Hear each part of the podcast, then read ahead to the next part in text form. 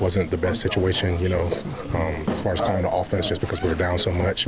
But I think he did a great job handling it, making some plays for us. You, you, you said you were frustrated on the, the particular play you're talking about, but I have to think frustration is uh, over the whole thing. Uh, how do you keep that from becoming a problem for this team that you know you're so? Seems like whatever you, you take a step forward, it goes two back. Um, just got to keep moving forward. It's, it's something that we deal with is the league. You know, people get hurt. We have up and down years. Just try to keep the same mindset of getting better each week, um, and that's the approach we have. Did you come out of the game okay? Yeah. Did you feel like yourself or? I felt good, but I just didn't play to the level I should have.